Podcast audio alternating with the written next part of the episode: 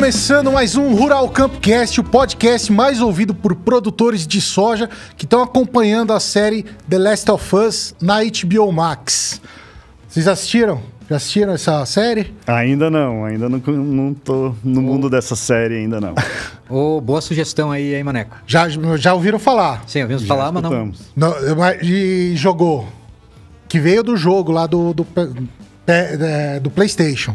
Ô, também não. Eu, eu não joguei, né, o PlayStation. Meu negócio é Xbox. Ah, eu não tô nessa fase não, por enquanto, é só a fazendinha feliz mesmo. Cara, mas é uma série muito legal. Vamos falar um pouquinho dela ah, mais pra frente, que tem tudo a ver aí com o controle biológico, né? Essa série trata um pouco de fungos, desenvolvimento de fungo, que transformou as pessoas em zumbi. E esse é um medo do pessoal. Mas mais pra frente a gente fala um pouquinho. Então, boa noite, pessoal. Sejam bem-vindos aí. Hoje o papo muito bacana. A gente vai falar de biológico, um, um tema aqui que eu sou apaixonado, né? Microbiologia agrícola de modo geral. E para me ajudar aqui, eu trouxe o Felipe. Tudo bom, Felipe? Opa, tudo bem? Muito obrigado, Maneco. O Felipe é, é- é gerente de produtos da Balagro, né? Isso. Então, ah, eu queria agradecer você como personagem da Balagro ali, agradecer por acreditar aqui no Rural Campcast e dar todo esse apoio. Opa, eu que gente. agradeço. Em nome da- de toda a companhia aí, nós mandamos aí um grande agradecimento a todos que estão aí acompanhando a gente também. E um grande abraço a você, né? Principalmente pra, por conduzir esse, esse belo projeto aqui. Maravilha. Ó, e, e hoje a gente tem, tem novidade que é a primeira vez que a gente está transmitindo em dois canais. Então, se você está aqui ah, no Campo e Produção, seja bem-vindo aí. O chat está aberto. Deixa o like, compartilha também para seus amigos. E a gente também está transmitindo no canal da Balagro. É Balagro Oficial. Isso mesmo. Né? No, no YouTube é só Balagro. Só procurar. Só Balagro. Balagro. Então, se você está ouvindo a gente aí pelo, pelo canal da Balagro, seja bem-vindo também. Deixa o like, se inscreve no canal aí e compartilha também. O chat está aberto ali também no, no canal da Balagro, né? Pode mandar, manda um oi aí pra gente ver que você tá online e tá acompanhando a gente. E a gente vai receber hoje quem aí, Felipe? Professor Sérgio Mazaro. Professor Sérgio Mazaro, que é professor titular da Universidade Tecno- Tecnológica Federal do Paraná, né? Ah, professor de fitopatologia, com ênfase em indução de resistência e controle biológico. É isso. Seja bem-vindo aí, Sérgio. Ô, Maneco, muito obrigado. Grande Maneco, hein? A gente tem acompanhado aí na Rural Campcast, entende? Belas reportagens, eh, grandes profissionais passando por aqui, essa conversa interativa, um grande aprendizado. Um bate-papo aí. Ma- Ah, Maravilhoso, entende? Vários assuntos. Tem acompanhado aí teu trabalho, parabéns, obrigado pela oportunidade. Da mesma maneira, o Felipe, a gente se conhece e já rodou muito pelo Brasil. E o Felipe aí tivemos juntos desde do Piauí, Maranhão, Mato eh, Grosso. Mato Grosso, eh, enfim, é uma troca de experiência e é isso aí que a gente vai nesse bate-papo aí tentar passar um pouco. Tem que ser, né? Essa troca ser. de experiência. Porque eh, a, gente produzir ah, qualquer projeto e deixar engavetado não rola. É, o isso- negócio é a gente levar pros agricultores. Essa é a ideia, né? Não tem dúvida. Muitas vezes nós, como professores universitários, eh, de modo geral, a gente está muito dentro do laboratório, fazendo pesquisa dentro da universidade. E, e essa questão de romper os muros da universidade, contato com o produtor, contato com técnicos, especialistas, com outros eh, eh, produtores e outros pesquisadores, isso enriquece demais. entende? É fazer uma universidade com pesquisa, com extensão ah, e com ensino de qualidade. Então, ah, obrigado à minha universidade, a Universidade Tecnológica Federal do Paraná, por nos permitir toda uma possibilidade desse contato, aprendizado e levar a universidade para o Brasil como um todo. Isso é fazer universidade. Que é, é o papel né, da, da universidade, você faz isso com excelência, visitando os agricultores, conhecendo o Brasil de fato, entendendo o que está acontecendo ali e como o pessoal está utilizando ou não o biológico, que é isso que a gente vai falar hoje. Sem dúvida. A hora que se pega uma realidade e leva ela para dentro da sala de aula, é outra aula. Não é mais uma aula conceitual, mas é uma aula, de modo geral, em cima de estudo de casos, é aprendizado. Uhum. Nós temos que ter humildade, mesmo com professores, muitas vezes assim, pá, tem doutorado, tem todo um processo de formação, mas nós temos que ter humildade, que é um processo de aprendizado. E esse aprendizado é com o pequeno agricultor, é aprendizado nessa nossa conversa aqui, é aprendizado com o Felipe que roda, técnicos, isso é o conhecimento, é gerar conhecimento, esse bate-papo. É. O, co- o conhecimento é uma via de mão dupla, né? A, a gente tem que interagir para aprender, né? Sem dúvida. No, e, e a gente tá, vai falar hoje, pessoal, do- dos biológicos. E o professor Sérgio Mazar tem uma célebre frase, né? Qual que é aí? Conta pra gente aí. O biológicos, quem não usou, vai usar. Agora eu te pergunto, por quê? Não tem dúvida. Nós, essa frase ela surgiu aí já há uns, alguns uns anos, uns 10 anos, e, e realmente assim é algo que nós acreditamos demais nisso. E o segmento está mostrando isso, ah, principalmente por uma questão de necessidade mesmo e segurança produtiva. Não é simplesmente porque é uma onda de biológicos. Não. É realmente pela necessidade de utilização de biológicos. Principalmente considerando a perda e eficiência dos produtos, considerando a seleção de patógenos, insetos. É outra realidade. Temos muito que evoluir ainda, mas não temos dúvidas e cada vez mais temos clareza que biológico, quem não usou, vai ter que utilizar. Não tem Não outra tem, saída. não tem pra onde correr. Não tem isso onde daí. correr. O, o- e a gente tá. Você falou aí da, dessa pressão, uma certa pressão de seleção, né? Uhum. Do- dos patógenos. Conta pra gente, assim, co- rapidamente, como é que funciona essa pressão de seleção? Por que que tá sendo selecionados patógenos resistentes a, a moléculas químicas, enfim? Sem dúvida. Então, assim, ó, é a teoria da seleção. Ninguém quer morrer. Eu tenho uma, uma brincadeirinha assim que, que eu levo para meus alunos. Até mesmo um pé de bergamota, de tangerina, de mexerica, antes de ela morrer, o que, que acontece? Ela produz um monte de frutinho cheio de semente. Uhum.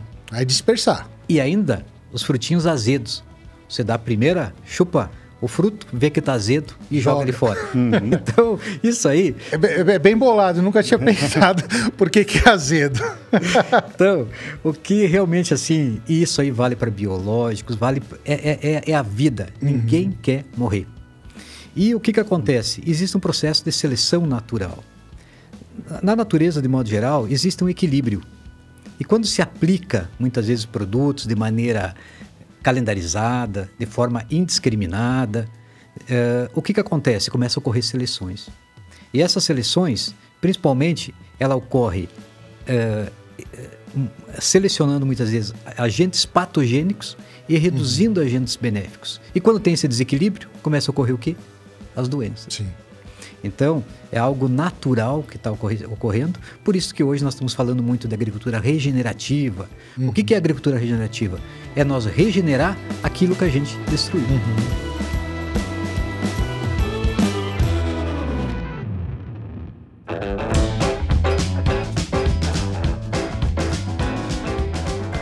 Eu, eu- eu acho interessante, assim, ah, porque nessa lógica da gente regenerar também, ah, a gente cai um pouquinho na, na velha história do triângulo da doença, né? Que a gente veio numa agricultura que a gente só tá olhando pro patógeno. E vamos matar esse patógeno. né? Eu não quero esse patógeno aqui. E daí, quando a gente começa até com o próprio biológico, a gente começa a olhar para os outros vértices, né? Então, a- às vezes tem o pessoal que não, não tá ouvindo a gente não sabe o que que é o triângulo da doença. Vamos passar rapidinho? Ok. Então, assim, ó, não, o triângulo da doença é, é extremamente conceitual nesse momento. Há uma década atrás, realmente nós dizíamos que uma planta susceptível, um ambiente favorável e a presença do patógeno, de modo geral, causava doença. Esse é o triângulo amoroso da doença. O que, que acontece? Hoje, pensando em realidade, isso é conceitual. É para aquele professor de fitopatologia que não, avan- não avançou, ainda ele trabalha com triângulo de doença. E o técnico também que não teve um processo de evolução. Hoje, nós vamos ter sempre plantas susceptíveis, ou seja, a, um, um a uma doença ou outra. Nós vamos ter sempre a presença do patógeno e o ambiente vai estar sempre favorável. E aí, nós temos que aumentar os vértices, além de triângulos. Nós temos que colocar o microbioma o, um, um, um, agente biológico, uhum. ativar defesas de plantas, inserir o homem nesse processo como um dos vértices também, fazendo manejo.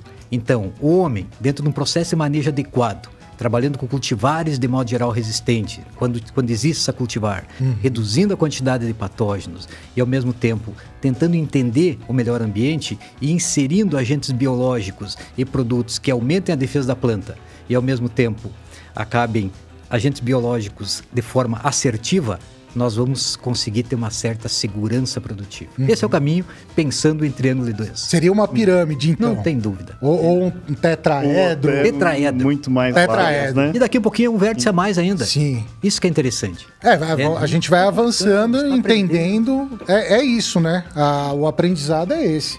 Sempre evoluir. Sim. E, e a, a, questão do, do biológico, onde que, que ele se enquadra ali? Esse biológico? Assim, para bio... controlar, é, para controlar o patógeno, para controlar, para favor, desfavorecer o meio. Aonde que ele está? Qual que é a função do biológico? Sim. Os agentes biológicos podem ter várias formas de ação. Uma delas, muitas vezes, assim, competição, onde compete por nutriente e, ao mesmo uhum. tempo, acaba suprimindo o processo dos agentes patogênicos.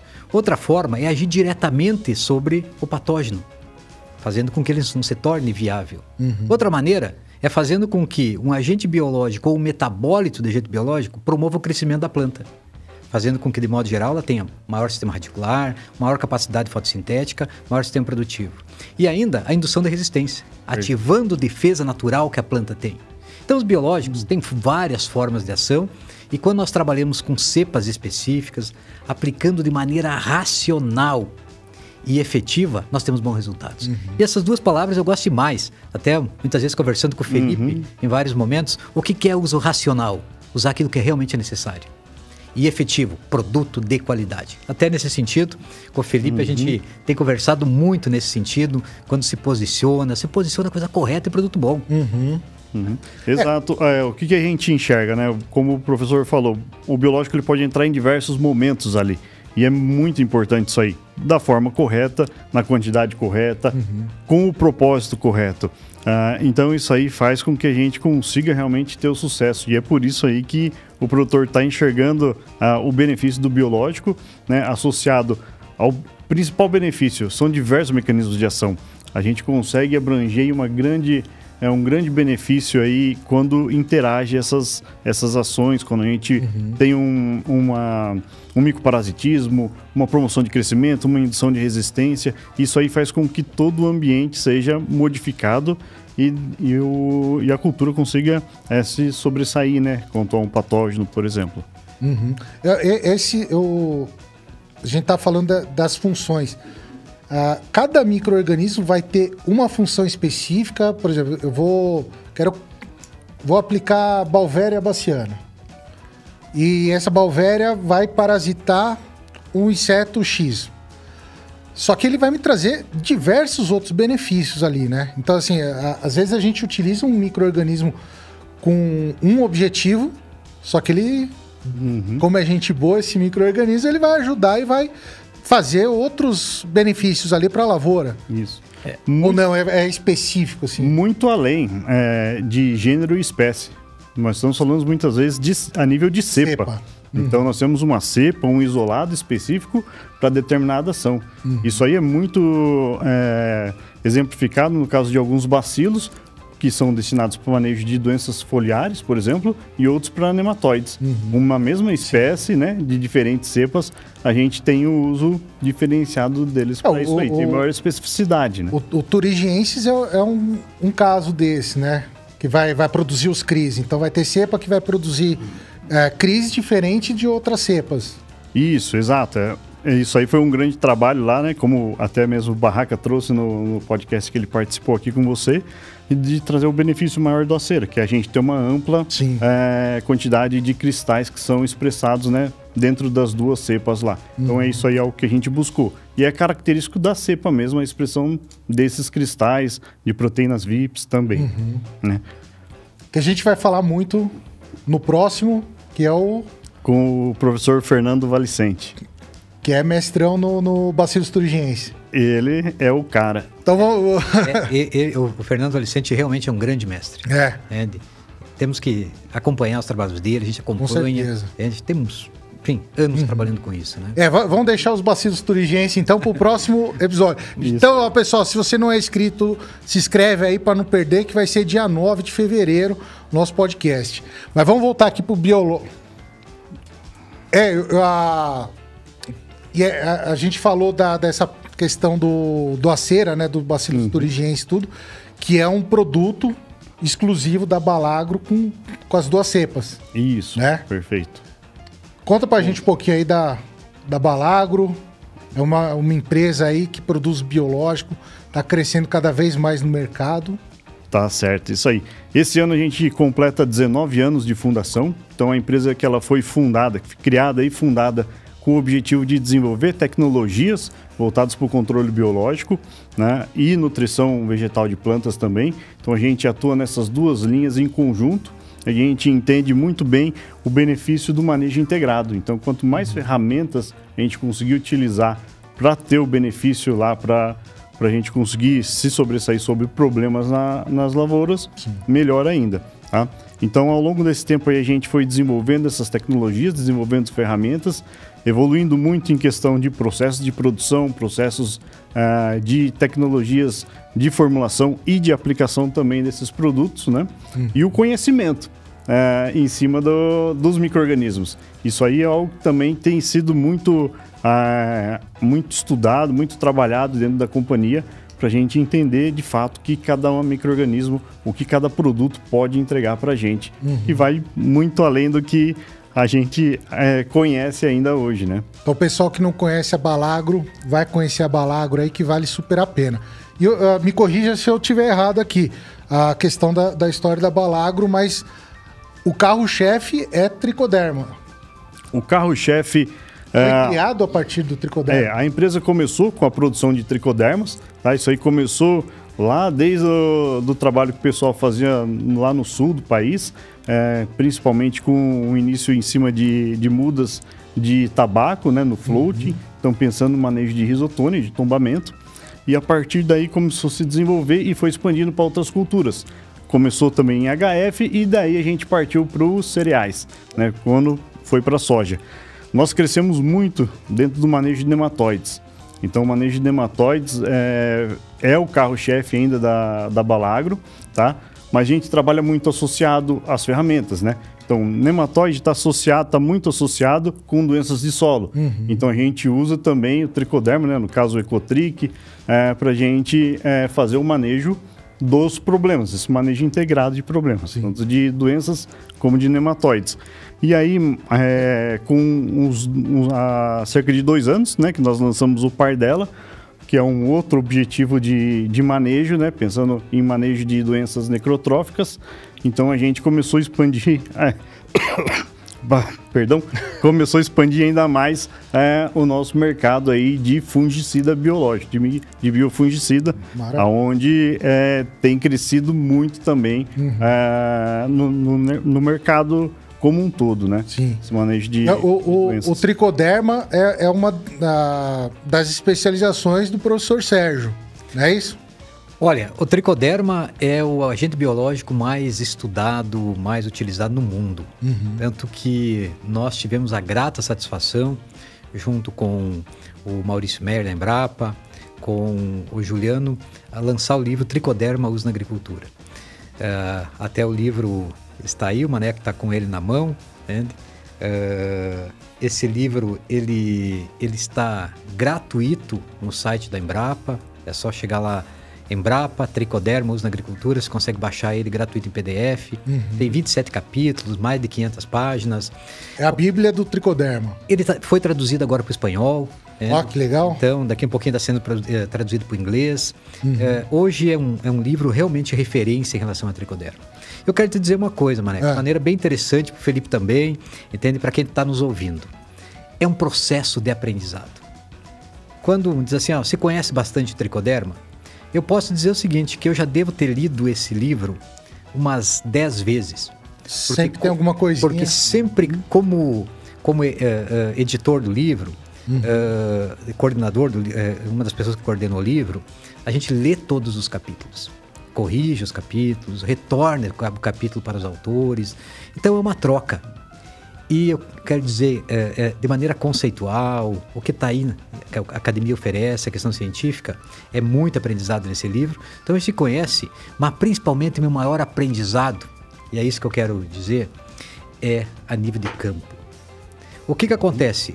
Eu trabalho com biológicos há mais de 10 anos. Felizmente comecei lá atrás e as pessoas perguntam: "Pá, como que se ah, realmente assim acertou trabalhar com biológicos e indução da resistência?" Não foi por acaso, Maneco. Eu fiz um estudo de eu fiz um estudo para ver aonde a agricultura ia e para onde que eu ia me especializar. Porque há 10 anos atrás, é, o biológico era considerado água de batata, né? Não, muita Era gente já complicado, usava, né? muita gente já usava. Já Mas usava. Assim, ó, mas não forte e considerando toda uma perda de eficiência de, de fungicidas, toda Uhum. uma, uma questão da resistência que ia se criar. E aí, eu quero dizer o seguinte, o que eu, muita, muitas vezes, veja como é o processo de aprendizado. O que eu falava 10 anos atrás, felizmente eu consegui voltar em algum desses lugares e dizer o seguinte: olha, realmente pensando dentro de uma percepção mais ampla, dentro de um entendimento a nível de Brasil, a gente consegue, o posicionamento pode ser um pouco diferenciado. Ou aquilo que a gente falava lá atrás, ah, ah, ah, acrescentou-se muitas informações. Então, dizer que eu conheço muito tricoderma, eu estou aprendendo. Eu sempre digo o seguinte: muitas vezes a gente tá, acho que está correndo em termos de conhecimento. Eu posso dizer que eu deixei de engatinhar. Estou dando os primeiros passos. E isso ocorre com conhecimentos na universidade e principalmente com troca de experiências que existem no Brasil como um todo. Então é um aprendizado, entende? Ninguém é grande conhecedor, mas assim, hoje nós temos que ser grandes observadores. Pegar os bons relatos e tentar reproduzir, entendendo as condições dafoclimáticas do Brasil. Aí sim nós vamos falar de biológico com qualidade, com experiência, e lá na frente vamos ser grandes profissionais, ajudar a formar grandes profissionais e crescer junto com quem mais entende e quem mais observa a sua especificidade, que é o produtor rural. É, é, é, eu, eu acho interessante a gente ressaltar aqui, já que você falou disso, para o pessoal da, da universidade que está fazendo a graduação, sai um pouco da universidade. Não é abandonar a universidade, mas sai, vai para campo também, né? Não é só no laboratório que se faz a, a, a produção acadêmica ali, tem que ir para campo. Sem dúvida, eu estimulo meus alunos o seguinte: olha, vai fazer um estágio de- de- eh, na metade do curso, vai ter uma experiência, vai ver o que é o Brasil. Uhum. Muitas vezes, quem está na região centro-oeste, muitos aqui estão nos ouvindo da região centro-oeste do Brasil, Mato Piba e outras regiões do Brasil, é outro Brasil. Quem visita, por exemplo, assim, a região do Unaí, que tivemos lá, Felipe, Uhum, é outro Brasil dentro do processo produtivo. né? Então, são algumas experiências, os grandes grupos Você é professor de graduação ou, ou só pós? não, da graduação Da e da graduação? pós-graduação. Eu Atuo em dois programas de pós-graduação, mestrado e doutorado. E, e- e é- é- essa geração tá gostando de pisar no barro também? Ou, ou não? Olha, Tá só no ar-condicionado? ah, não, assim, existem muitas particularidades, né? É, eu acho que para quem vai pro agro, já tem amor à terra. Tem que gostar, né? Ah, não, tem, como. dúvida. É um mercado assim, ó, bacana. Hoje o bom profissional tem emprego, Uhum. tem alguns nichos de mercados interessantes que podem ser explorados, Uhum. mas não se constrói isso somente é, nos bancos escolares. É a experiência, é informação, é participar de pesquisa, é troca de informações, é participar de. de, de- é- é- é- e principalmente tem informações mais diversas. Uhum. Olha, é realmente aqui o podcast que se trabalha aqui dentro do uh, Rural Campo, fantástico. São assuntos mais diversos. Nós estávamos falando anteriormente, tem reportagem, nós estávamos ouvindo hoje um- um- sobre cogumelos. A outra informação, quer dizer, é uma diversidade de informações, entende? É crédito de carbono, é, enfim, são informações. Hoje o profissional ele não pode, ele tem que ter é, um entendimento multidisciplinar e É, dentro do agro. Exatamente. é Eu, eu, eu acho que é, tudo se complementa, né? Sem dúvida. Não, não adianta você. Você vai sair da universidade, vai ser um consultor agrícola e você só vai falar de biológico. Uhum. E daí você. Porque a- até o biológico, é, a gente precisa saber identificar o que, que a gente quer controlar. Vai ter que aplicar o MIP, né? Com certeza. O, o- o manejo integrado, que no caso de doença não vai ser MIP, né? É MID, né? É MID. né? Então a- a- é uma área muito ampla, né? Sem dúvida. E é um aprendizado.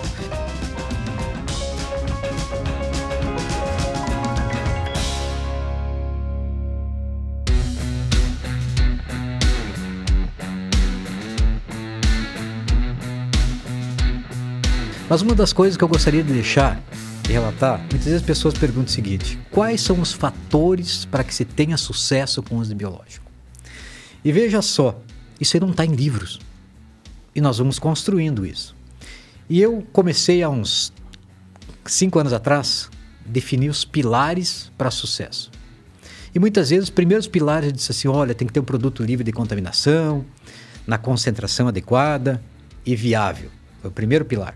Uhum. O segundo pilar que eu consegui, que eu, que eu defini na época, foi um pilar especificidade da cepa, aquilo que nós falamos anteriormente. Importantíssimo. Né? Isso, com certeza. A, a, tua, teu tricoderma tem efeito sobre o teu problema que é a risoctônia? Ele tem efeito sobre o fusário? Ele tem... Ele, pode ser um tricoderma solubilizador? Pode ser um tricoderma nematicida? Enfim, ter conhecimento e especificidade. Uhum. Depois nós tivemos clareza que o entendimento estava relacionado também à forma de aplicação. É na semente, no suco de cultivo ou aéreo. Por exemplo, uhum. se meu problema for nematóide, eu não posso aplicar aéreo.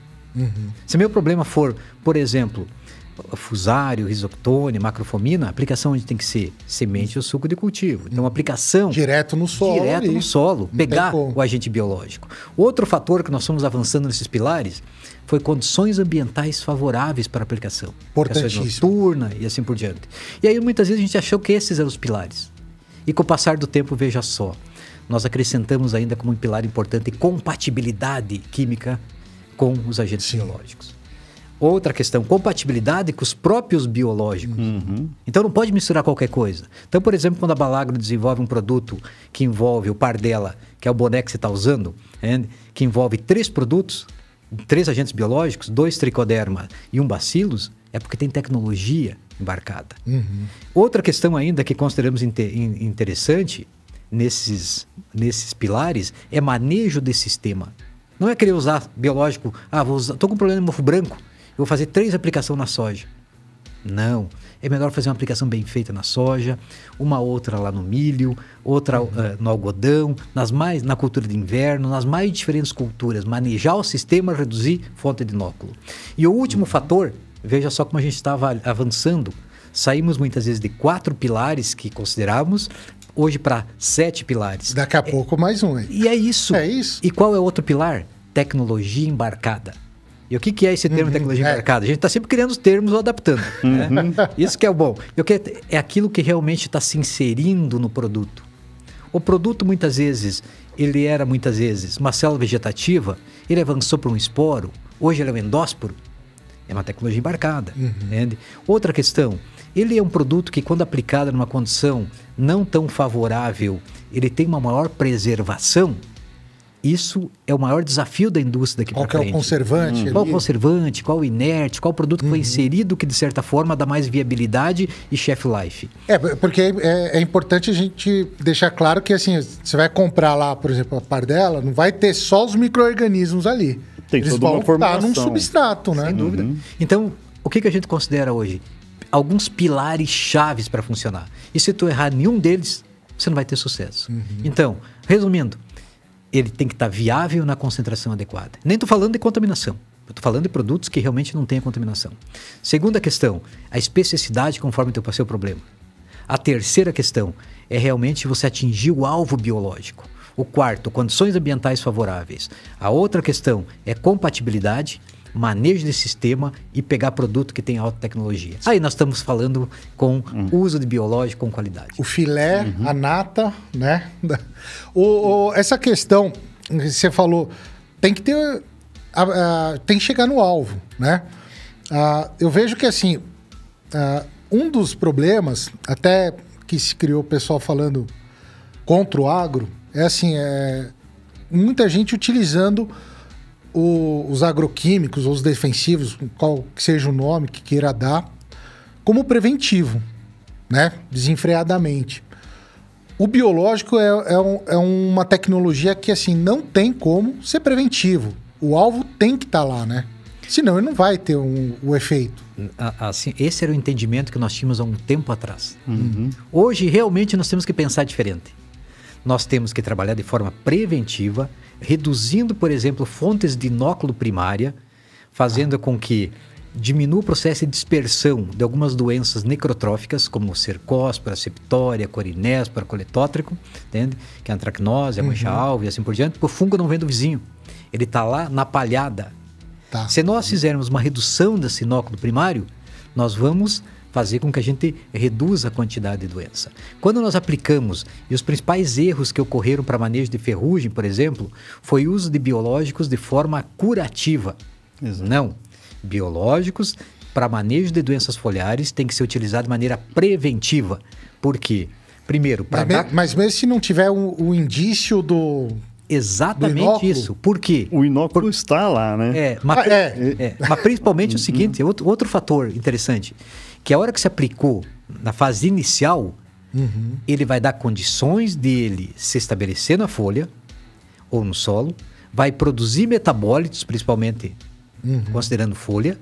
Quando chegar o agente biológico, o, o agente patogênico, a folha já está Já tá protegida. protegida. E ao mesmo tempo, pensou em indução da resistência, que é uma das formas de ação, nós temos que trabalhar de forma preventiva. A planta vai identificar, vai formar o que a gente chama de primer, que não é nada mais do que mostrar o caminho de, da defesa vegetal, Os metabólicos. os metabólicos, entende? Quando chegar o patógeno, a planta já sabe o caminho com muito mais eficiência. Então, essa é uma das questões que Seria os- uma uma vacina. sem dúvida. Isso é uma das formas de ação. Inclusive, os próprios posicionamentos da Embrapa, agora está tá rodando a nível de Brasil um ensaio de rede. a- a- a- se preconizou utilização de biológicos para manejo de doença foliar de maneira inicial. Bacana. Eu tava com outro conceito, tá vendo aí? Por isso É. que é bom a gente trocar ideia. A gente tem, nos últimos anos, aí teve algumas quebras de paradigmas aí no, no controle biológico. Uma delas foi essa. Foi, então, assim, a gente... Muita coisa... Precisava aplicar o tricoderma sobre o escleródio. Ok. No caso do, do mofo branco, é isso aí que a gente precisa. Porque o escleródio a gente tá vendo ali. Agora, o inóculo da doença, que tá, Tá na lá, palhada, não tem nós como. não vemos. A, a doença, como essas que o professor Sérgio citou, elas vão infectar a planta na fase muito inicial. E a gente só vai começar a ver os primeiros sintomas dependendo aí lá para os 40, 50 dias após o plantio. Ah, ali já foi. Como é que a gente vai fazer? Nós vamos estar correndo atrás. E o biológico não é para correr atrás. O biológico, qual é a principal função dele? É a gente reduzir o potencial de inóculo para que os químicos tenham essa melhor eficiência. Porque, como o professor Sérgio começou a falar no início, os químicos estão com baixa eficiência. Por quê? Nós estamos entrando atrasado. Né? Agora no soja temos a aplicação zero, lá pensando nas DFCs. Ok, mas a O que seria DFC? DFC a gente está falando de cercóspora, septoriose, as manchas, é, né? doenças de uma final de forma ciclo. Tá, geral. As elas infectam a planta na fase inicial. Tem, até eu vou, vou citar aqui o, o, o Carregal. O Carregal, ele tem uma frase que ele fala muito bacana. né? DFC, para ele, significa doença de final de cedo. Porque justamente ela infectou lá no início. Né? Cedinho. É, mas vou te falar uma coisa, assim, ó. E, e essa experiência que a gente tem visto. Muitas vezes aquela aplicação zero, que ela não é zero, né? A aplicação zero, ela seria, digamos, um tratamento de semente. pe- Pegando em termos conceitual da, da, da- da aplicação zero. Mas vamos lá, é muito, é, é esse termo é muito utilizado. Mas o que, que acontece? Muita gente que tem utilizado biológicos no sistema já não está mais fazendo aplicação química nessa aplicação chamada aplicação zero. V0. Tá? Por quê? Porque reduziu a fonte de inóculo e acaba, com o passar do tempo, não tendo mais problemas de doença de final de ciclo. É uma coisa que vai conseguir de forma imediata? Não. É uma caminhada. Biológico Mesmo- é uma caminhada, é um aprendizado. Isso que é lindo se falar com biológico. Me- me- mesmo porque o inóculo tá sempre entrando ali. Você você acabou com aquela fonte, só que vai entrar o trator que passou numa área e o cara acabou de. não, não conseguiu reduziu, desinfetar, vai aparecer de Você novo. não né? acabou, você reduziu. É, é, Você- exatamente. Você vai ter um, a um pouco ali, menos né? na próxima. E assim vai, a gente vai reduzindo aos poucos, né? E vai numa escala aí que não é exponencial. Mas a doença, se você não cuidar, ela vai ser exponencial. Sim. né? Então nós vamos numa redução aí mais lenta é, e sequencial. É, Maneco tem uma frase que eu gosto mais, é que eu ouvi da, de uma grande nematologista que vai, vai estar aqui presente, que é a Cláudia Rieira. É, é um dos podcasts vai ser com ela. Sim. É, vocês vão ter a grata satisfação de, de poder falar é, é, de poder conhecer e, e ter esse bate-papo com uma das grandes pesquisadoras do Brasil, nema, nematologista, e ela diz o seguinte: só não tem nematóide quem não fez análise. É. E aí, veja só. Realmente. Nós temos que conviver com baixa Sim. população e alta produtividade. Uhum. É essa a pegada. Nós temos que ter, trabalhar com, temos que nossos solos serem supressivos. Supressivos o que, que é? É ter uma, uma carga, uma quantidade grande de agentes biológicos benéficos, fazendo uma supressão dos patogênicos e alta produtividade. Uhum. Então não precisamos se assustar se nós tivermos problema. Nós temos que reduzir aquela, aquela população patogênica. Biológico não faz milagre, é uma caminhada, mas se trabalhar de forma racional, efetiva, pode ter certeza que mesmo áreas com grandes problemas conseguem se reverter e se manter, uhum. conviver com baixas populações e alta produtividade. Esse é o caminho.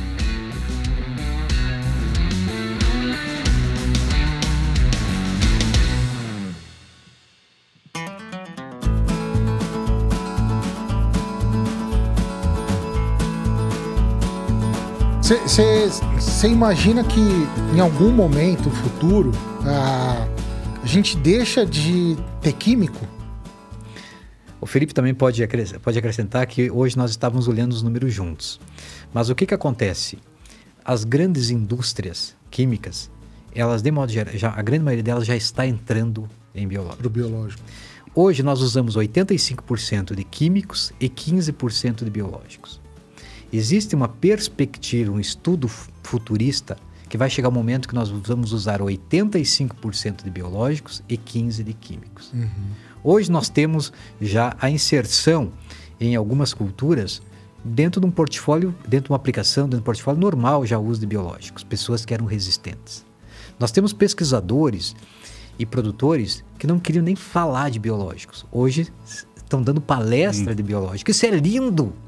Sim. Isso só a gente só consegue ter essa percepção e, e, e dar uma palestra quando realmente a gente acredita. Uhum. Porque a hora que a gente não acreditar não vê realmente na prática, é difícil você acreditar. Uhum. E os biológicos têm nos mostrado muito isso. Só mais uma questão. Temos clareza que para nós chegarmos nesse avanço, a indústria vai ter que melhorar muito em termos de novos agentes biológicos, de novas uh, tecnologias, para realmente nós termos a segurança produtiva.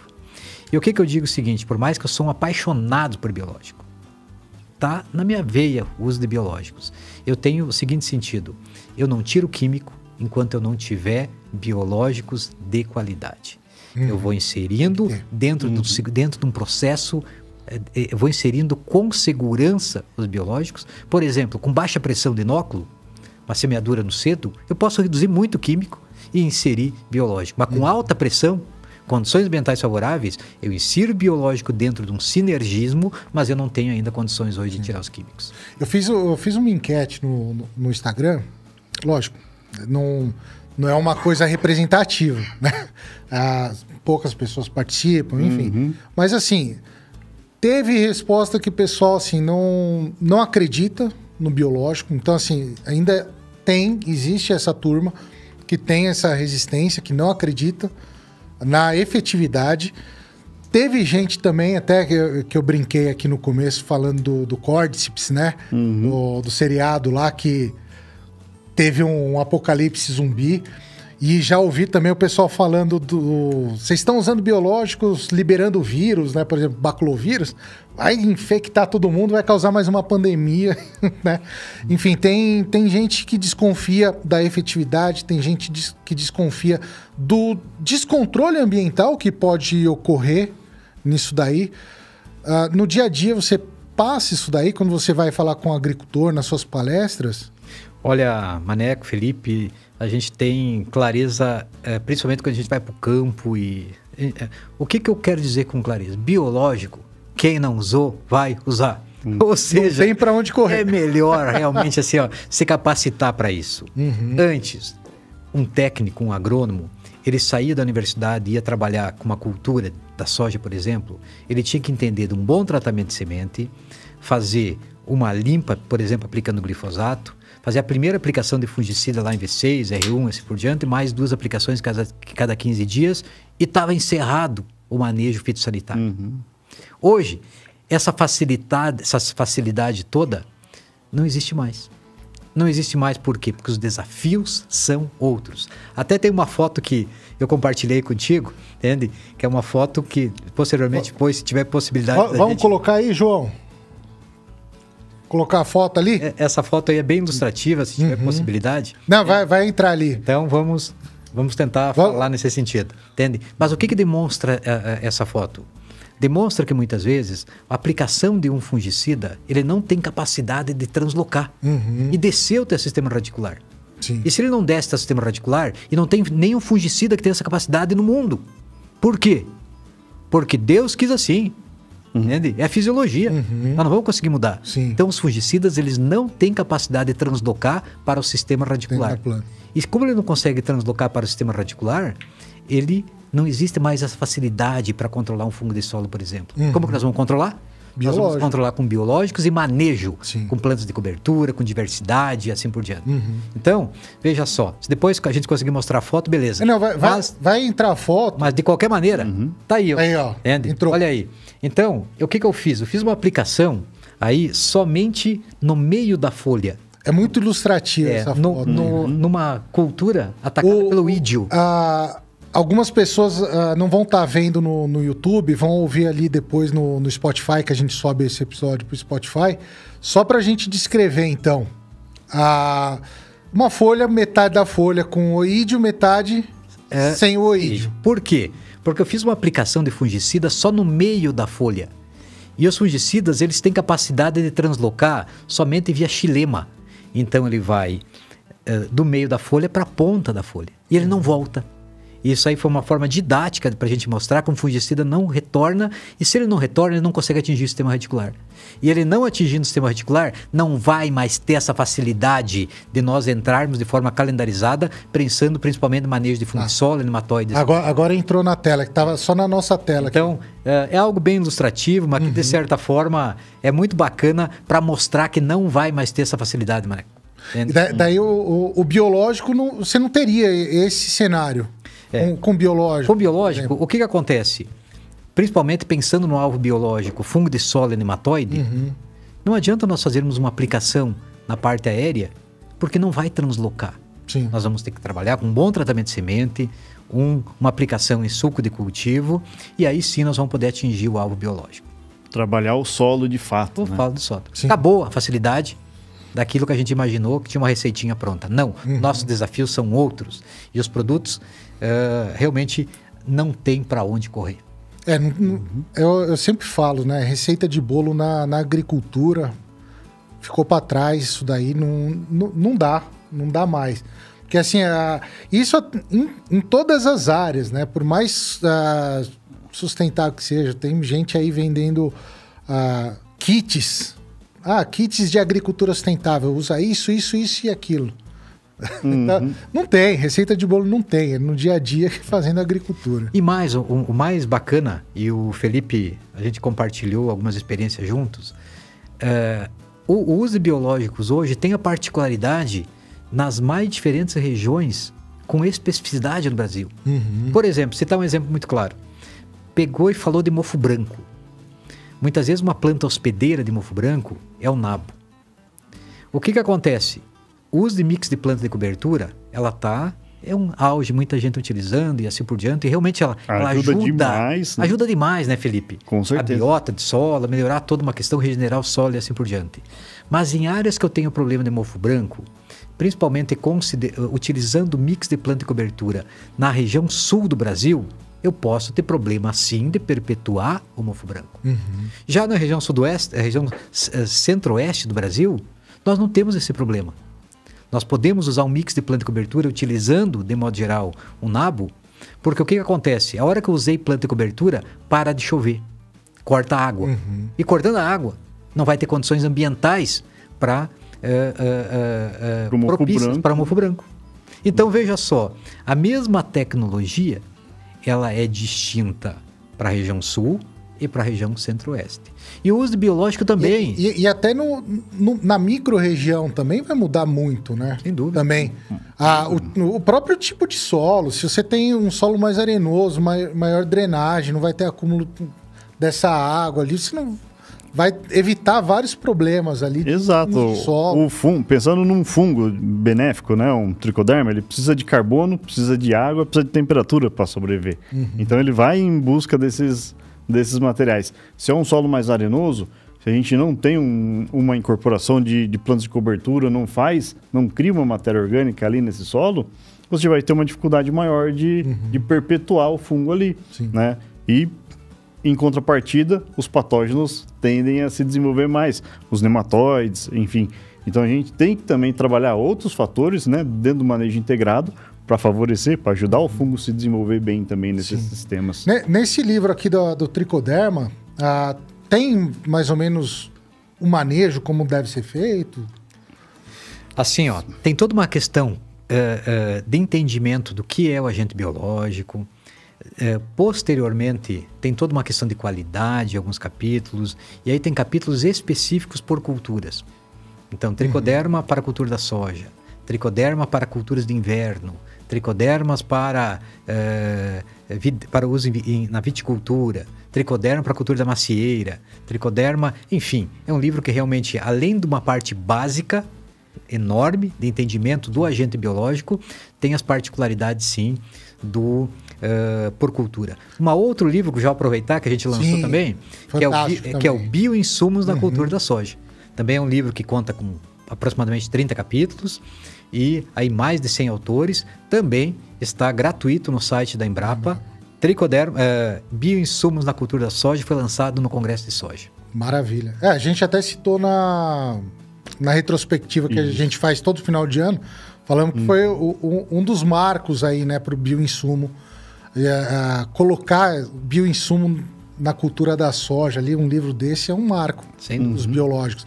Esse livro aqui, a, é, a gente falou que está disponível no site da Embrapa, tudo, mas impresso, assim, às vezes o pessoal tá vendo aqui, que eu tenho um impresso, e fica com, com ciúmes aqui. Ô, Felipe, é, ô, Felipe, vamos doar uns Sim. livros desses aí, Felipe. Com certeza. o bacana desse livro aí é justamente para quando a gente está junto com o professor Sérgio, ele sempre gosta de fazer uma dedicatória aí para o pessoal. Então é, é um. E outra, nada melhor do que folhear, né? Um livro. Folhear. A era digital é muito boa, mas folhear é e melhor ainda. Como é que o pessoal consegue, então? Porque no, na Embrapa vai lá, baixa é gratuito. E isso uhum. aqui? Esse aqui, vamos fazer o seguinte, vamos fazer um sorteio aqui no canal hoje? Vamos fazer um sorteio lá no Instagram. No Instagram? Perfeito, você dita as regras. Vamos fazer o seguinte, ó, pessoal, no Instagram eu postei um pouco um tempinho atrás ali uma uma thumb com com a, thumb, a thumbnail desse episódio aqui, né, do, de biológicos, quem ainda não usou, vai usar. Então vai lá no Instagram, tá Tá, tá, compartilhado, Maneco Zago e arroba Balagro Oficial. Se você não segue a Balagro, segue lá. Então vamos fazer o seguinte: entra lá, ó. Primeiro, você tem que estar tá inscrito no, no canal, no, no Instagram. Então segue a Balagro Oficial, vai lá nesse, nesse post e faz um comentário, um relato aí sobre a, você usou um biológico aí na sua produção. Relata aqui pra gente, comenta aí. Uh, como é que foi a sua experiência? Valeu a pena? Ainda não está preparado para utilizar? Porque não é. Tem que estar tá preparado para utilizar. Uhum. Como falou, tem que, alguns pilares ali, né? Então, põe esse relato lá para gente que quem tiver no comentário eu vou conferir também, pessoal. Então não, não, não tenta me, me trapacear, não, aqui. É, quantos eu... livros vai ser, vai ser. Quantos livros aí? Vamos fazer dois? Dois? Não, não, tem que defender o público. Vamos ter que fazer quatro livros aí, Felipe. Quatro livros? Perfeito.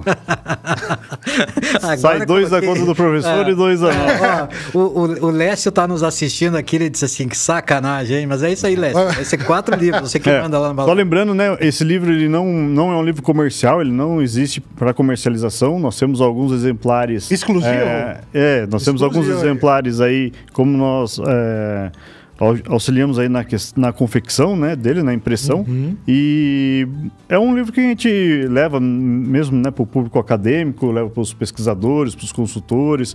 A gente tem um tanto lá na empresa onde o pessoal que visita a gente lá, a gente acaba é, contribuindo aí né, com é, difundir o conhecimento aí sobre o tricoderma ah, e os autores também da mesma forma.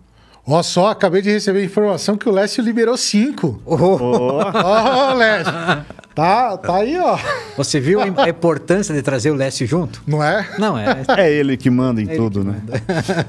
Foi, foi, foi mesmo aí? Então foi, cinco livros, ó.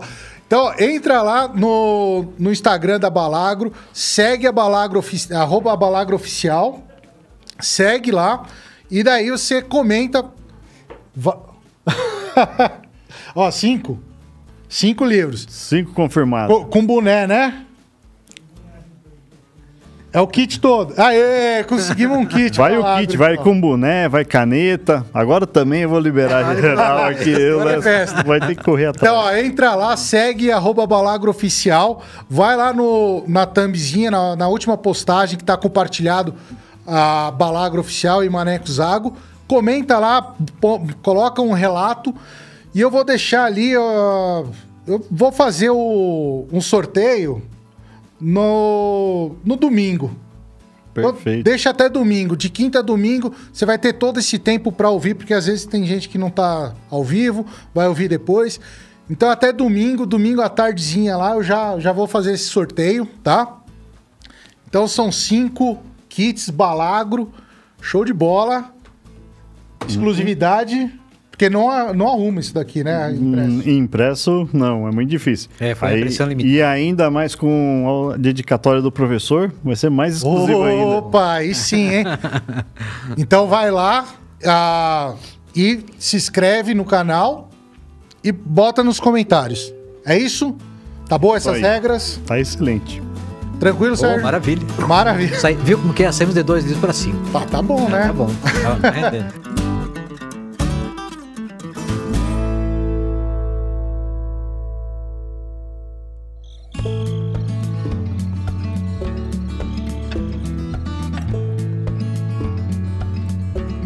É assim o crescimento, igual o crescimento do controle biológico no Brasil, né? Que tá não sendo para. Um, Como um é que tá isso daí? exponencial. Vamos... Assim, Felipe, eu acho que você pode falar com mais propriedade. Certo. Ah, nós temos, assim, desde que eu, eu entrei no controle biológico também, que foram há mais de 12 anos atrás, né, a gente vê um crescimento cada vez ah, maior, mais punjante, e temos aí nos últimos 4, 5 anos, então isso aí, às vezes, até mesmo dobrando, né, de um ano para o outro, em alguns mercados, né? Pensando até mesmo na nossa realidade. Mas de uma forma geral, né, na média, nós temos aí vendo um crescimento nacional acima de 30%, ou nessa beira né, de, de 30%. Ah, algo que a gente tem visto muito é a quantidade de empresas também aparecendo né, no mercado. Hoje, acho que passam de 130 empresas de controle biológico registradas né, no mapa. Então, é um grande marco também. Dentro disso aí é importante que a gente vê a, o controle biológico sendo difundido. E mais importante até do que a gente falar sobre o mercado, o crescimento do mercado, ah, então vendemos o dobro, né? Estamos tendo esse crescimento é, de, de vendas, é o crescimento da adoção. Né? Então até a gente vê é, um fator interessante, né? que a cana era uma cultura, sempre foi né, uma cultura que utilizou muito controle biológico e a adoção hoje principal é na cultura de soja, seguido da cultura de algodão, uhum. né? E a cultura de cana vem na sequência. Em faturamento, a cultura da cana ainda fatura mais do que a cultura do algodão. Mas assim, o que, que é muito interessante, a gente vê o crescimento da adesão. Então nós temos visto assim é, culturas, hum, é, inseticida biológico em milho, por exemplo, é, que usava 2 a 5%, hoje já está em 18, 14, 18%, dependendo da região. Então, um crescimento muito grande, sim, às vezes de um ano para o outro, de uma safra para outra. Alguma praga que desencadeou isso aí, como no caso bem expressivo do milho, é a cigarrinha do milho, né? Então, só que isso aí acaba levando o controle biológico para o produtor, ele entende que aquilo é uma realidade, né? E um fator que eu acredito que é muito importante, voltando até na pergunta que você fez para o professor sobre o, se o biológico um dia vai substituir o químico, eu acredito que não. É quanto melhor utilizado o controle biológico, Suplemento. mais a gente vai preservar esse químico. Uhum. E esse é o grande potencial do controle biológico. É auxiliar no manejo de resistência dos insetos, no manejo de resistência das doenças. Então, quanto melhor a gente utilizar o biológico preventivamente, a gente vai ter melhor eficiência do químico ali na frente e vamos preservar as moléculas que a gente tem hoje aí, que é, uhum. está sendo cada vez mais escassas, né? Sim. Sem dúvida. Ah, essa, essa só é uma coisa que me chamou a atenção, ah, essa questão assim da, das moléculas que a gente tem do, do dos químicos, pra, lógico, para melhorar, estamos usando o biológico para melhorar, ah, a gente está perdendo muito fácil, né? Realmente as moléculas do químico estão se perdendo por conta de dessa resistência, pressão de resistência. É, não, não tem dúvida. Muitas vezes, assim, pelo uso indiscriminado, uh, de forma calendarizada, uh, sem um conhecimento técnico da utilização desse, eh, desses produtos químicos, tu pega moléculas de triazóis, cerulinas, carboxamidas, uh, se perdeu muito em termos de, de, de. Uhum. Só que tem uma questão que o Felipe falou bem interessante. No momento que se deixa de utilizar um determinado grupo, e alguns anos depois volta a se utilizar, melhora a eficiência. Uhum. Então é a natureza. A hora que se aplicou um ativo, muitos fungos patógenos vão morrer, mas alguns vão resistir. Por quê? Porque a natureza ninguém quer morrer. Uma das coisas, assim, só complementando, uh, essa questão de mais de 130 empresas, nós temos mais de 500 produtos no mercado hoje. A gente acredita é, que 600, verdade. 600 e poucos produtos registrados no mercado hoje. Isso é ruim? É bom, porque a competição gera realmente, assim, primeiro um processo... Um avanço tecnológico. Um avanço né? tecnológico, né? Uma evolução na qualidade do produto. Uhum. E, e a maior seleção vai ser feita por quem?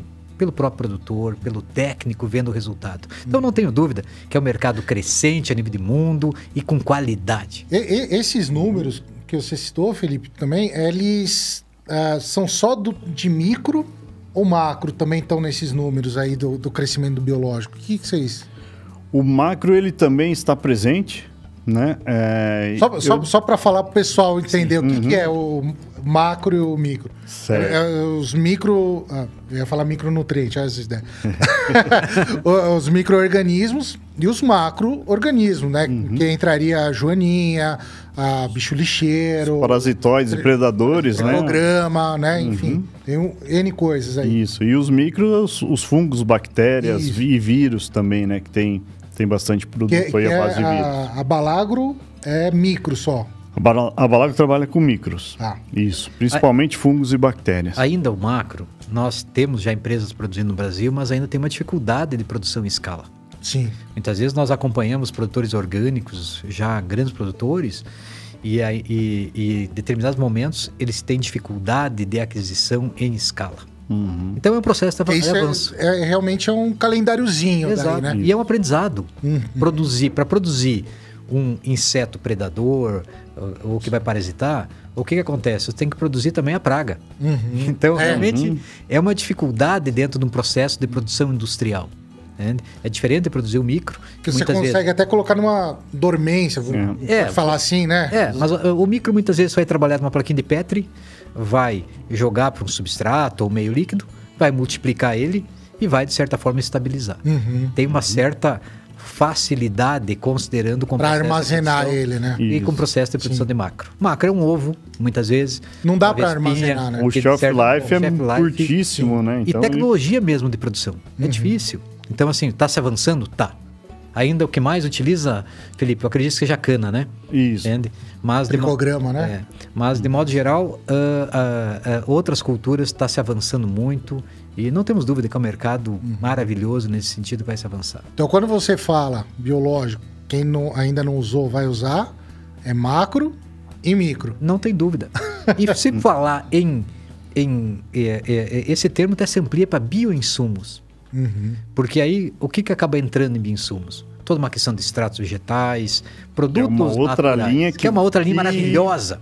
Que, né? que, que, é uma próxima geração, é algo que está entrando agora aqui, né? É algo que é alvo de, é alvo de muita pesquisa, né? Essa linha dos, dos extratos vegetais, de óleos essenciais. Que não pode ser que... considerado orgânico, é, orgânico, é, biológico, não é biológico, é isso.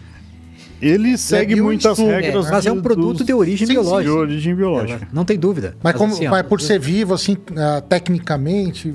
É um, é. é. um, é um biológico. É, é um biológico. É um biológico tá. Sem dúvida. Mas não estaria dentro desse, desses números que a gente citou de crescimento de mercado.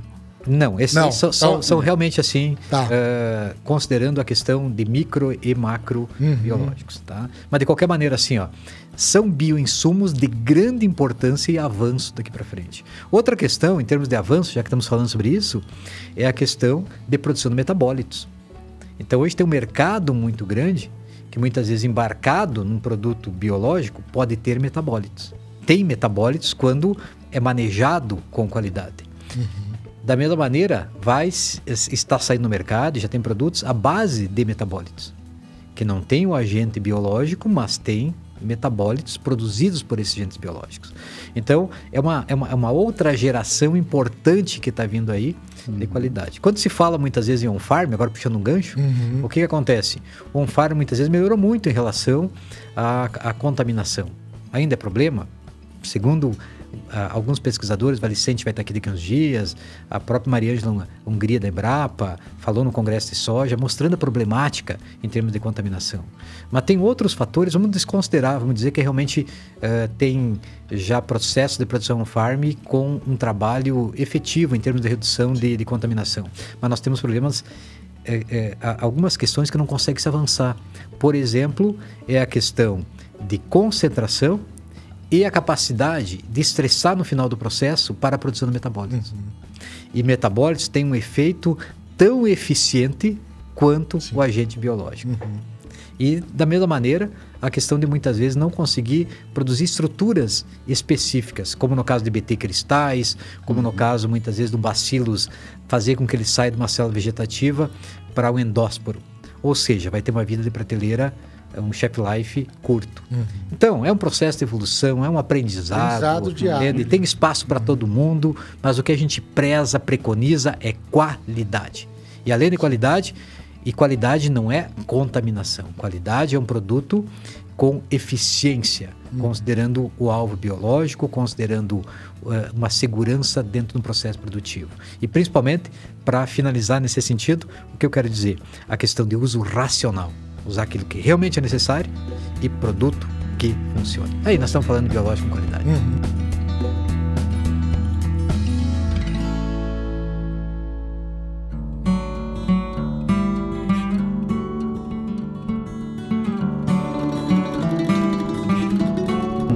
É, já que você puxou o assunto do, do on-farm, uma dúvida que surgiu. A cepa de microorganismo é, eu acredito que seja muito fácil mutável, mu- muito mutável. Assim, é fácil uma cepa acabar gerando outras variedades de cepa. Num processo do, do on-farm, isso pode acontecer. Você vai inocular uma cepa, se você não tiver esse controle, vira uma outra cepa ali. É, o, que, o que pode acontecer muito é ela perder a virulência, a efetividade em si Tá. dessa cepa. Tá? Uma da- um dos trabalhos que nós fazemos hoje dentro da indústria. Nós temos uma cepa, reutilizamos ela ali, a matriz, para fazer os F1s que vão ser depois, posteriormente, levados para a produção e aí sim vamos fazer a multiplicação. Então nós não fazemos diversas repicagens dessa placa, por exemplo, né? Vamos repicando, repicando. Sempre usamos Tem dentro de uma de matriz para nós não perder ela. E com- é, constantemente nós reaplicamos ela na praga alvo, por exemplo, para verificar a sua virulência, se ela realmente está tendo essa efetividade É o ou que a não. gente chama de postulados de Koch. Exato. Exatamente. Nós, nós fazemos um. É, é você pegar o, o, o agente biológico. O, isso ocorre muitas vezes com um patógeno. Você pega o patógeno, você aplica o patógeno na planta e vê se realmente está causando a doença. Tá. Porque muitas vezes quando a gente repica demais um patógeno, repica é acaba multiplicar, essa- vai perder essa virulência. E isso serve da mesma maneira para agentes biológicos. Hum. Então, os agentes biológicos, se de certa forma eu ficar repicando demais ele, multiplicando demais, sem ir para a origem, sem uma preservação, eu posso estar multiplicando, consigo multiplicar a concentração, tudo certinho, Uhum. sem contaminante, mas ele já não tem mais eficiência. Entendi. É, daí Então- não tem pra onde correr. Sim, Por isso justamente. que é, é Então, complexo. É, não, não é simples. Não é simples. Quando a gente começa a entender biológico, quando a gente começa a discutir biológico, são, é- são tantas informações, são tantas particularidades e particularidades lindas que a ciência vai avançando. Hoje nós temos tecnologia para avaliar a questão de biota de solo. O Felipe falou inicialmente na questão de metagenômica. Nós temos tecnologia, a BioAS da Embrapa. Nós temos uh, tecno várias tecnologias que estão vindo aí para somar nesse processo de entendimento. Entende? Em termos de o que tem no solo. Daqui a pouquinho nós não vamos entender só o que tem no solo, mas qual a função de cada um de deles. Cada um. Olha que bacana Sim. que é isso. Né? Modular uhum. tudo Modular ali, né? tudo. Isso é, isso é fantástico. É, é, o, é, o, é o único caminho, né? Não tem, não tem para onde fugir. Uhum. Ou o agricultor vai uh, se adequar a isso, ou não. Antigamente, como eu estava falando, eu acho que a gente não estava nem com as câmeras ligadas. Eu trabalho muito uh, com agricultura familiar, o pequeno agricultor, tudo. E, e a gente vê assim, o pessoal com uma certa resistência de, de utilizar ali, porque pensa que uh, o orgânico, de modo geral, ele é um elitizado, é frescura, enfim, por vários motivos. E, e é uma coisa que eu sempre falo assim, não precisa ser o orgânico, as boas práticas agrícolas, mas se ele não se adequa a isso, além de todas essas problemáticas de indução de resistência, né, pressão de resistência, enfim, que a gente está comentando aqui, o porquê o produtor teria que usar, tem a exigência do mercado consumidor, que também está procurando uh, sempre alimentos mais saudáveis. Então, assim, se ele não começar a utilizar biológico, tem mais essa também, uma exigência do mercado para ele utilizar, né? Sem dúvida. Com certeza, essa é uma grande demanda e justamente é o que o biológico vai prover para a gente, né? Uma alimentação mais saudável, uma alimentação mais segura. É, é, isso aí que a gente busca, né? Reduzindo resíduos, enfim, não vai acabar com, com o uso do químico, não é essa a intenção. Sim, é o manejo integrado. A gente conseguir trabalhar de uma forma integrada. Uh, Existem alguns, alguns movimentos, inclusive aí, pessoal do MIP Experience, né, com, lá com o Marcelo Poletti, ele está desenvolvendo aí, trabalhando em cima de um selo, justamente para trabalhar com o mercado distribuidor, né, com, com o mercado mesmo em si, é, é, selecionando e trabalhando um processo de rastreabilidade do, do produtor, né, do, do produto que o produtor leva até o mercado. Uhum. Então você vai comprar aquele produto já, você vai chegar sabendo que aquele produto que você está buscando na prateleira é seguro. Sim. Né? Então isso e, aí. E mais, é... né, Felipe? Além de segurança, hoje tem a questão de rastreabilidade. Exato. E nós tivermos muitas vezes assim, ó, além, é, e isso é segurança. Mas, de modo geral, o consumidor final, ele muitas vezes, com QR Code, ele quer saber a origem desse produto. Ele quer saber se quem produziu, de modo geral, o filho daquele pequeno agricultor, muitas vezes, ele, ele está na escola. Uhum. Como que é a condição? Ele queima o lixo na propriedade ou não queima o lixo? Sim.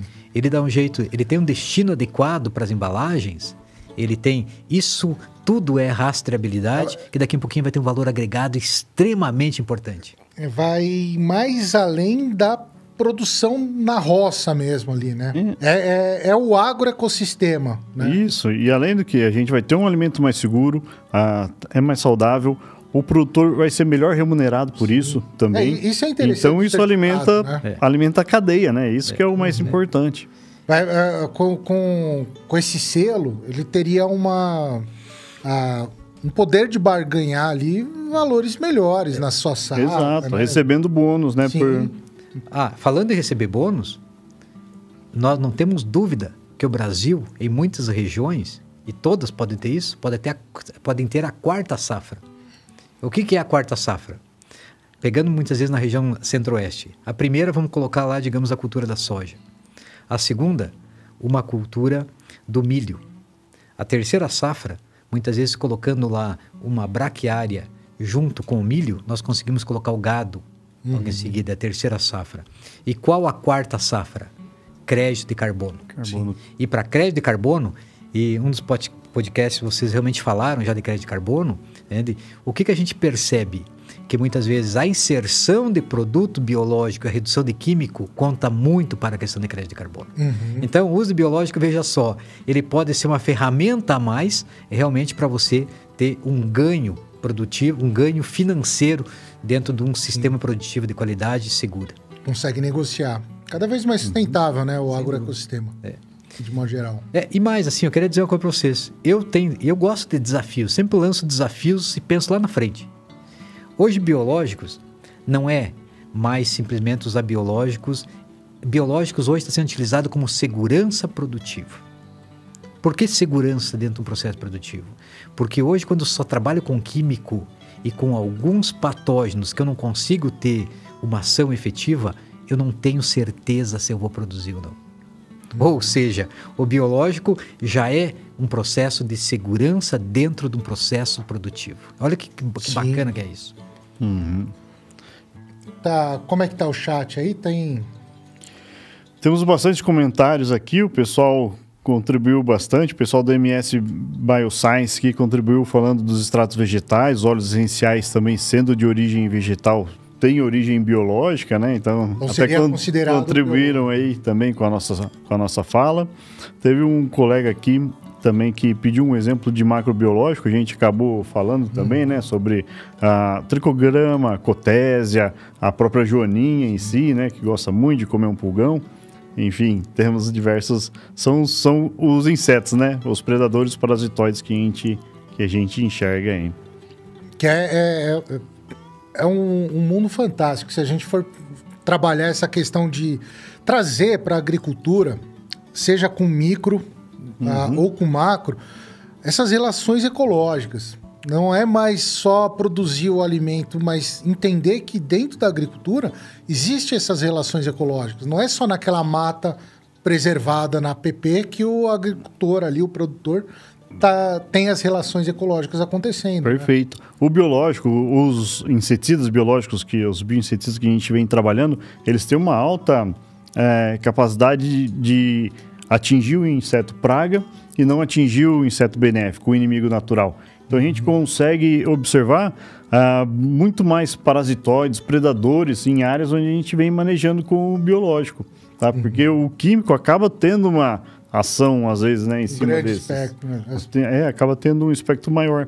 Então, com isso aí, a gente traz mais esse benefício de voltar ao controle biológico natural para o ambiente, né? É. Assim, uma coisa interessante, até um relato que a gente teve juntos com o Felipe, para preservar o produtor, mas num um grande produtor de pivô central com problemas sérios de manejo de praga, doença, principalmente de fusário, ele tinha problema naquela área de pivô, em feijão, ele lançou um desafio eh, que foi realmente eh, trabalhar somente com biológicos. E área de pivô, com mais de 100, cento e poucos hectares, Ele teve uma área de pivô e uma de sequeiro, de né? sequeiro. É. E nós acompanhamos, e o que, que a gente observou? Ele conseguiu tirar em áreas que realmente era problema em termos de fusário, perda de eficiências fungicidas, tratamento de semente, alta pressão, cultivar susceptível, só manejo e uso de biológicos, ele tirou eh, em não em pequenas áreas, áreas grandes, pivôs aí próximos de 200 hectares, alta produtividade e com baixa incidência do problema e realmente muito satisfeito aquilo que ele estava já desistindo praticamente da cultura do feijão naquelas áreas. Então foi uma experiência prática que nós tivemos, né, Felipe? Sim, sim. E que eh, ajudamos no manejo, ajudamos no posicionamento, entendemos o processo para um uso assim realmente daquilo que era necessário, produto de qualidade, atendendo, atingindo o alvo biológico, onde se atingiu alta produtividade dentro de um processo de segurança produtiva Sim. e altas produtividades. Então é, é muito bonito quando a gente vê esses relatos. O- o- uma questão que eu, que eu acho interessante, a gente já está chegando na hora aqui de acabar, então vou, vou ser bem sucinto assim. O, o controle biológico conservativo, você acha que é uma. seria uma alternativa, assim, ah, uma coisa que vai acontecer com o processo? Porque quando a gente está falando de aplicação, é o controle biológico aumentativo ali, né? Inundativo. O inundativo Isso. seria o nome. O, o conservativo, você acha que assim, a- esses sistemas integrados, por exemplo, sistemas agroflorestais, seria o, o máximo de integração, lavoura ah, floresta, ele teria condições de chegar num, num nível de regulação ecológica a ponto dele se autocontrolar ali com os biológicos? Não tem dúvida, a natureza vai fazer a parte dela. Então, muitas vezes, assim, em áreas que realmente estava se trabalhando muito com químico, te- teve todo um processo e é, realmente de redução de agentes, de diversidade biológica, no momento que se colocou é, é, novamente diversidades de culturas, rotações de culturas, inseriu, por exemplo, agroflorestas, a natureza vai fazer parte dela. Uhum. Mas isso pode demorar algum tempo. Então tem toda uma questão de aplicações de alguns agentes biológicos de forma inundativa. Aí, usando essa, essa fase inicial, usando plantas diversas, plantas uhum. de cobertura, para melhorar toda essa diversidade biológica, e aí a natureza vai se recompondo. Então, é isso que, de modo geral, se preconiza. E aí, fortemente vindo nos, nos a, a, uma onda de agricultura regenerativa, uhum. que não acontece de uma hora para outra. Não. Nós tivemos experiências muito é um importantes. Caminhar, né? É um caminhar, mesmo em grandes áreas, nós tivemos esse entendimento e a gente vê que a coisa acontece. Uhum. A natureza faz a parte dela. Mas para ela fazer a parte dela, nós temos que fazer o quê? Parar de. A nossa. Causar, né?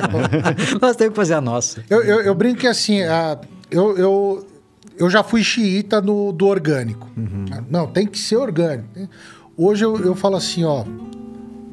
Faz boas práticas agrícolas, tá de ótimo uhum. tamanho, cara.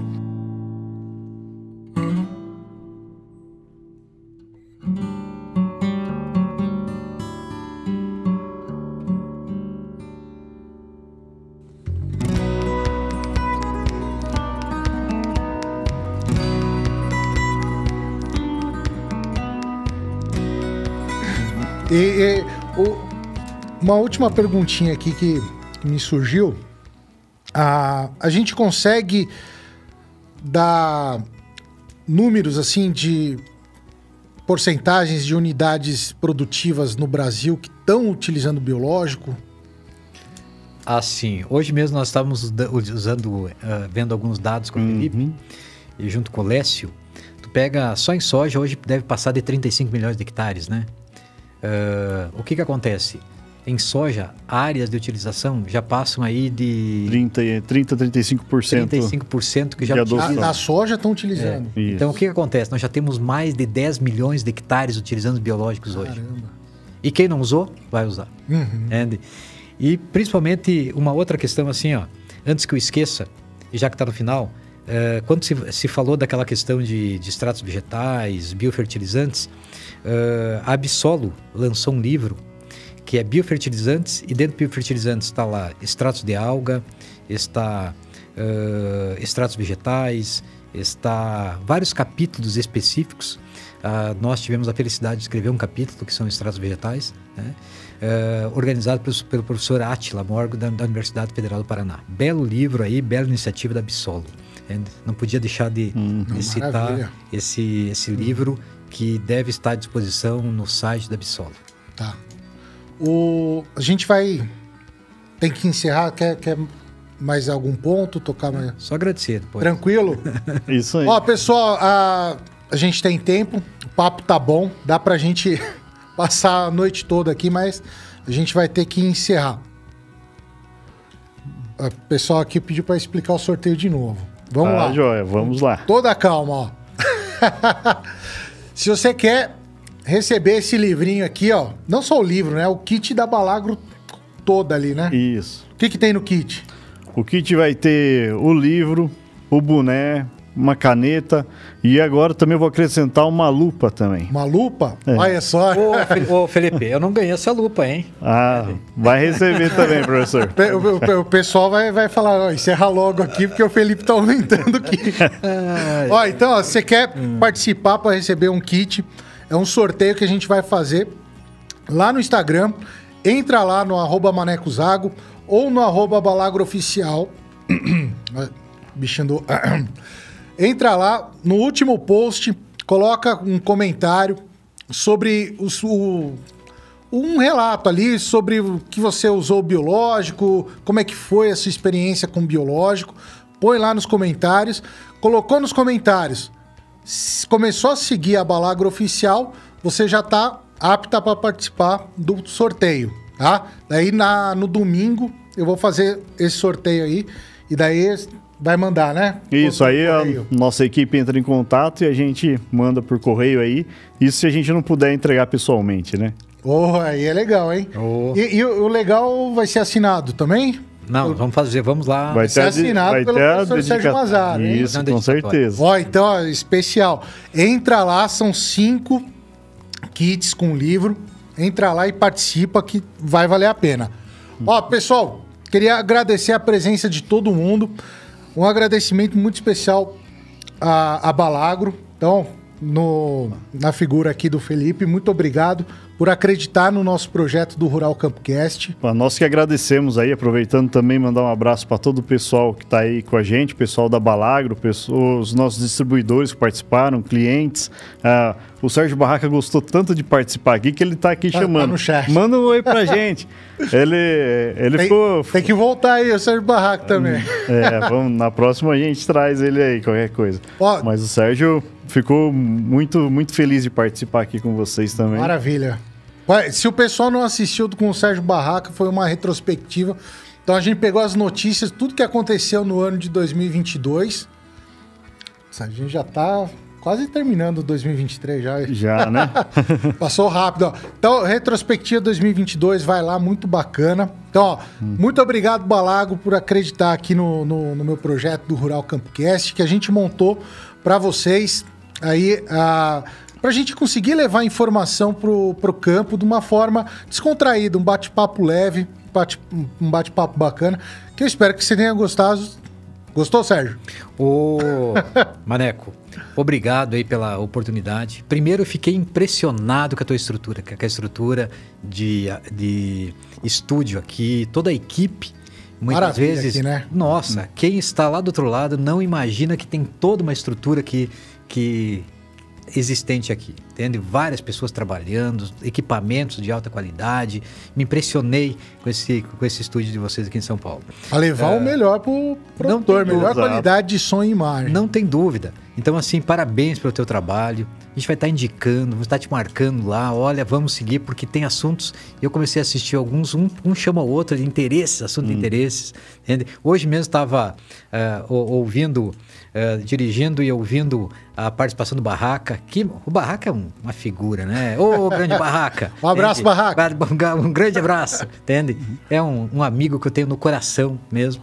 é, amigo de vida aí que a gente descobriu, mas um grande conhecedor. Demais, tá? Mas enfim, queria agradecer toda a equipe de vocês, agradecer todo o pessoal da Balagro, que a gente tem uma parceria. A primeira empresa que eu comecei a trabalhar e validar produtos foi a Balagro, entende? É, hoje o Leste falou para mim assim: você falava bem da Balagro antes da gente iniciar a parceria. Porque eu tinha- eu tinha testado e via realmente resultados. Não, mas o que é bom a gente fala mesmo. Não, que a né? gente fala. E tem outras empresas muito boas no Brasil. Tem algumas que realmente, assim, ó, tem muito para melhorar, mas tem empresas bons, boas e essas empresas a gente tem que valorizar. Eh, da mesma maneira, gostaria de agradecer eh, toda a minha, a minha universidade, a- os meus colegas, porque ninguém trabalha de forma isolada, então são trabalhos multidisciplinares. Tem o Paulo Adame, tem, enfim, toda uma, uma equipe aí, o Gepocente, o, o Paulo César Conceição, o Carlos, a Michele, o Ever, toda uma equipe que a gente trabalha juntos quando se fala de trabalhar com biológicos. Da mesma maneira, gostaria de agradecer os meus alunos que estão lá hoje na universidade, tocando os experimentos. A gente já tem mais de 150 experimentos com biológicos e eu não estaria falando com propriedade se não tivesse uma equipe boa. Entende? Eu fico muito certeza, feliz. né? Hoje eles estão nas mais difer- diferentes empresas eh, no Brasil, tanto em biológicos como nas fazendas. Isso é resultado do nosso trabalho. E se nós falamos com propriedade é porque eles fazem parte toda essa equipe. E também a minha família, que sempre nos dá, me dá muito apoio, minha esposa e filhos, pela gente poder participar e, e muitas vezes ter esse conhecimento. Muito obrigado a todos. Muito obrigado, ah, eu agradeço a presença. O engrandeceu demais aqui o Rural Campcast, né? Que é, a gente tende sempre a almeja sempre ampliar os horizontes, levar a uma agricultura sustentável de modo geral lá para o campo. E o, traba o seu trabalho lá, o, do, do Sérgio Mazaro, é fantástico. Com Eu certeza. recomendo o pessoal a seguir também nas redes sociais lá o Sérgio, né?